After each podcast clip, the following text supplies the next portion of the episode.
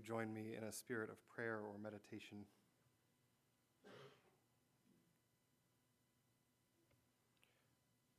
Spirit of love, abundant in our lives.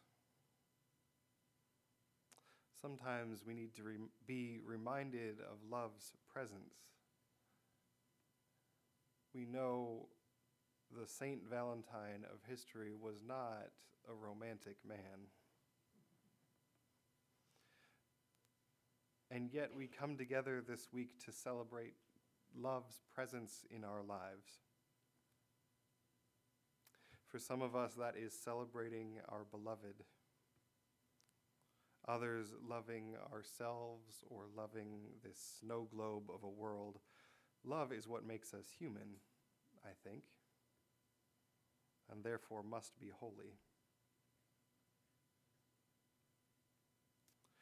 Spirit, remind us in these days that love is the center of who we are.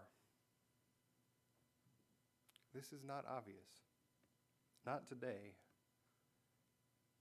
There are emergency declarations passed not in love, but in fear and anger.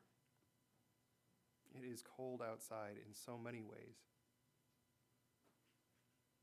Yet, as I pause in writing this and look out my window, there are two cardinals playing in the snow. A shock of red and brown on white. Love is who we are. In a country that proclaims fear and emergency, we will proclaim love. In a country that builds walls on borders and between people, we will tear walls down. Spirit of love, you are with us in this day and in all days. There's a old story and it goes like this. A long time ago, in a land far, far away, everyone spoke the same language. They always understood each other, and they got along great. They never really fought because there wasn't anything to fight about. They were all the same, more or less. One day they all got together, maybe in a room like this, and looked at each other and said, You know what? We're pretty great. We are so great, in fact, that we're going to take bricks and tar and build a tower to show just how great we are. I've never quite understood this logic, but that's how the story goes. we want to stay together in our sameness, they said, and this tower will anchor us to this place and each other.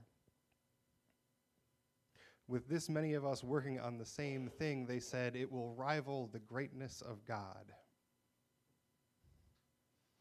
And so they did. They built a tower, raising it up level by level, bricks and tar.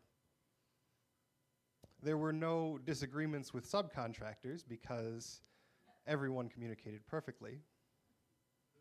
On the other hand, it was a pretty plain tower.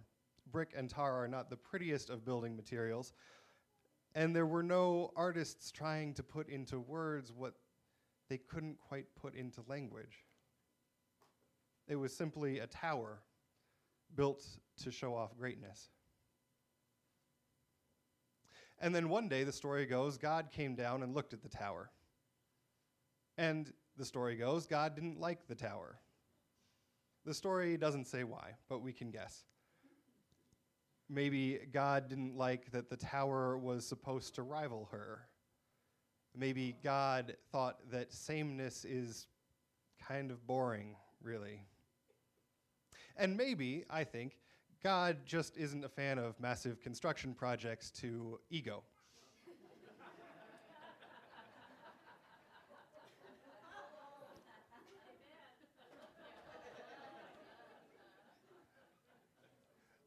So God took the tower and knocked it down.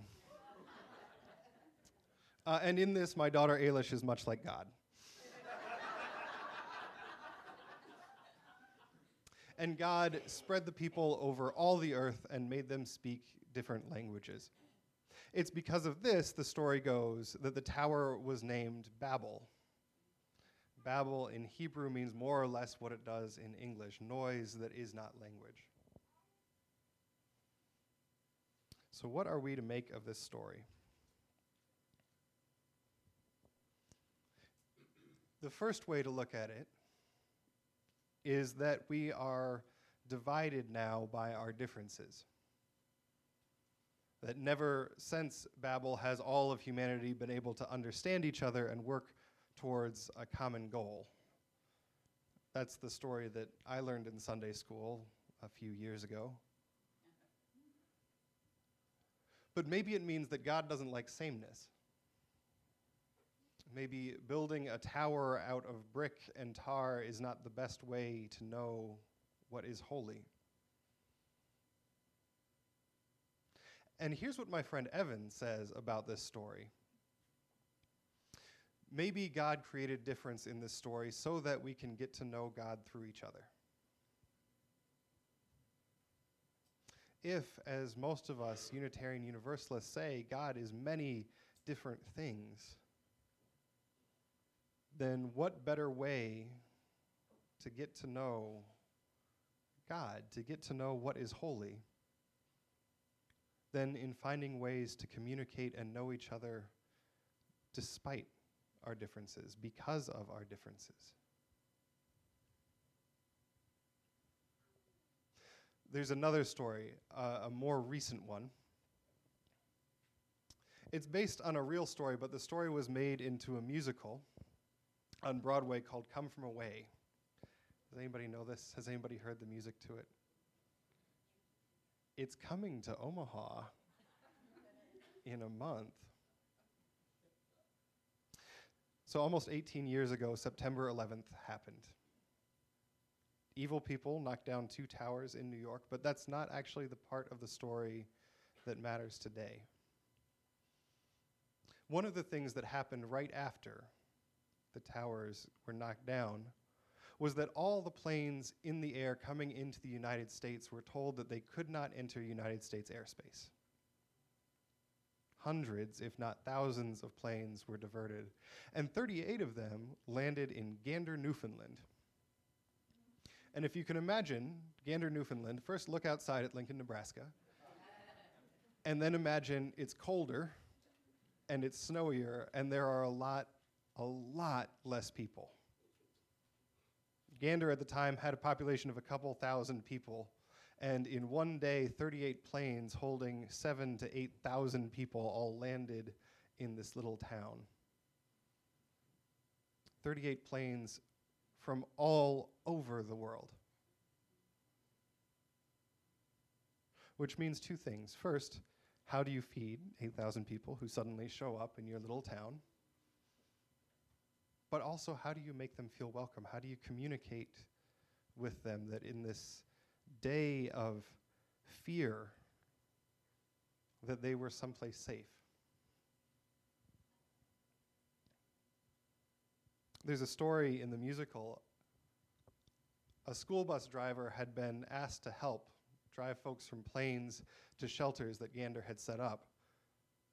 The school bus drivers had actually been on strike, but they came off of strike to help on this particular day.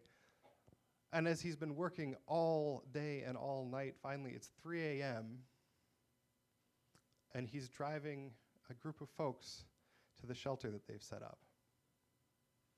And this particular plane was coming from Africa. And nobody on the plane spoke English. Nobody on the bus spoke English.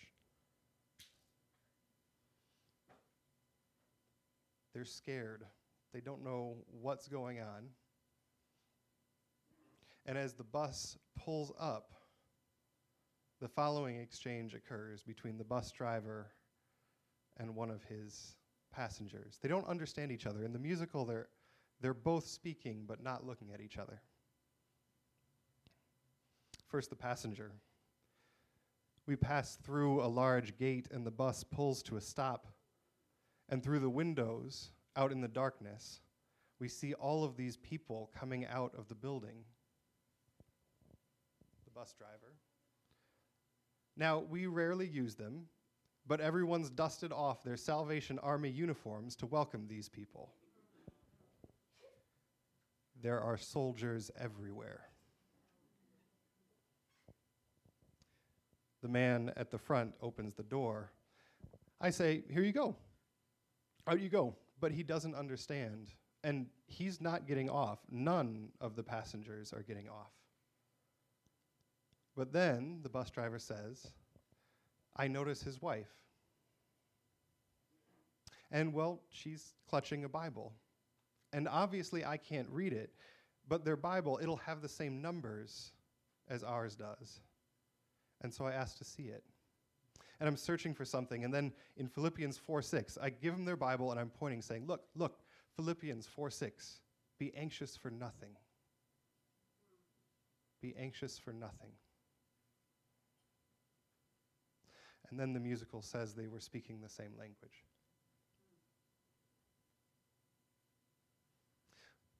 We're talking about trust this morning. That clock has stopped. That's why it's so early. Um, okay. So we're talking about trust this month, and I need to trust that clock instead of this one.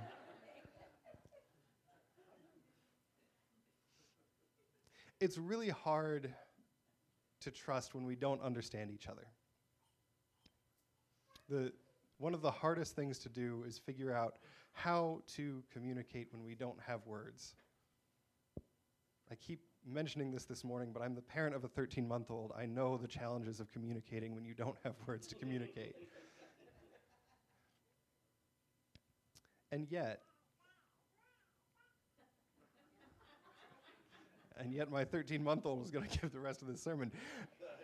and yet there's, there's something amazing about being able to speak with each other, to understand each other even across our differences, especially across our differences. There is grace in that. There is God in that, I would say.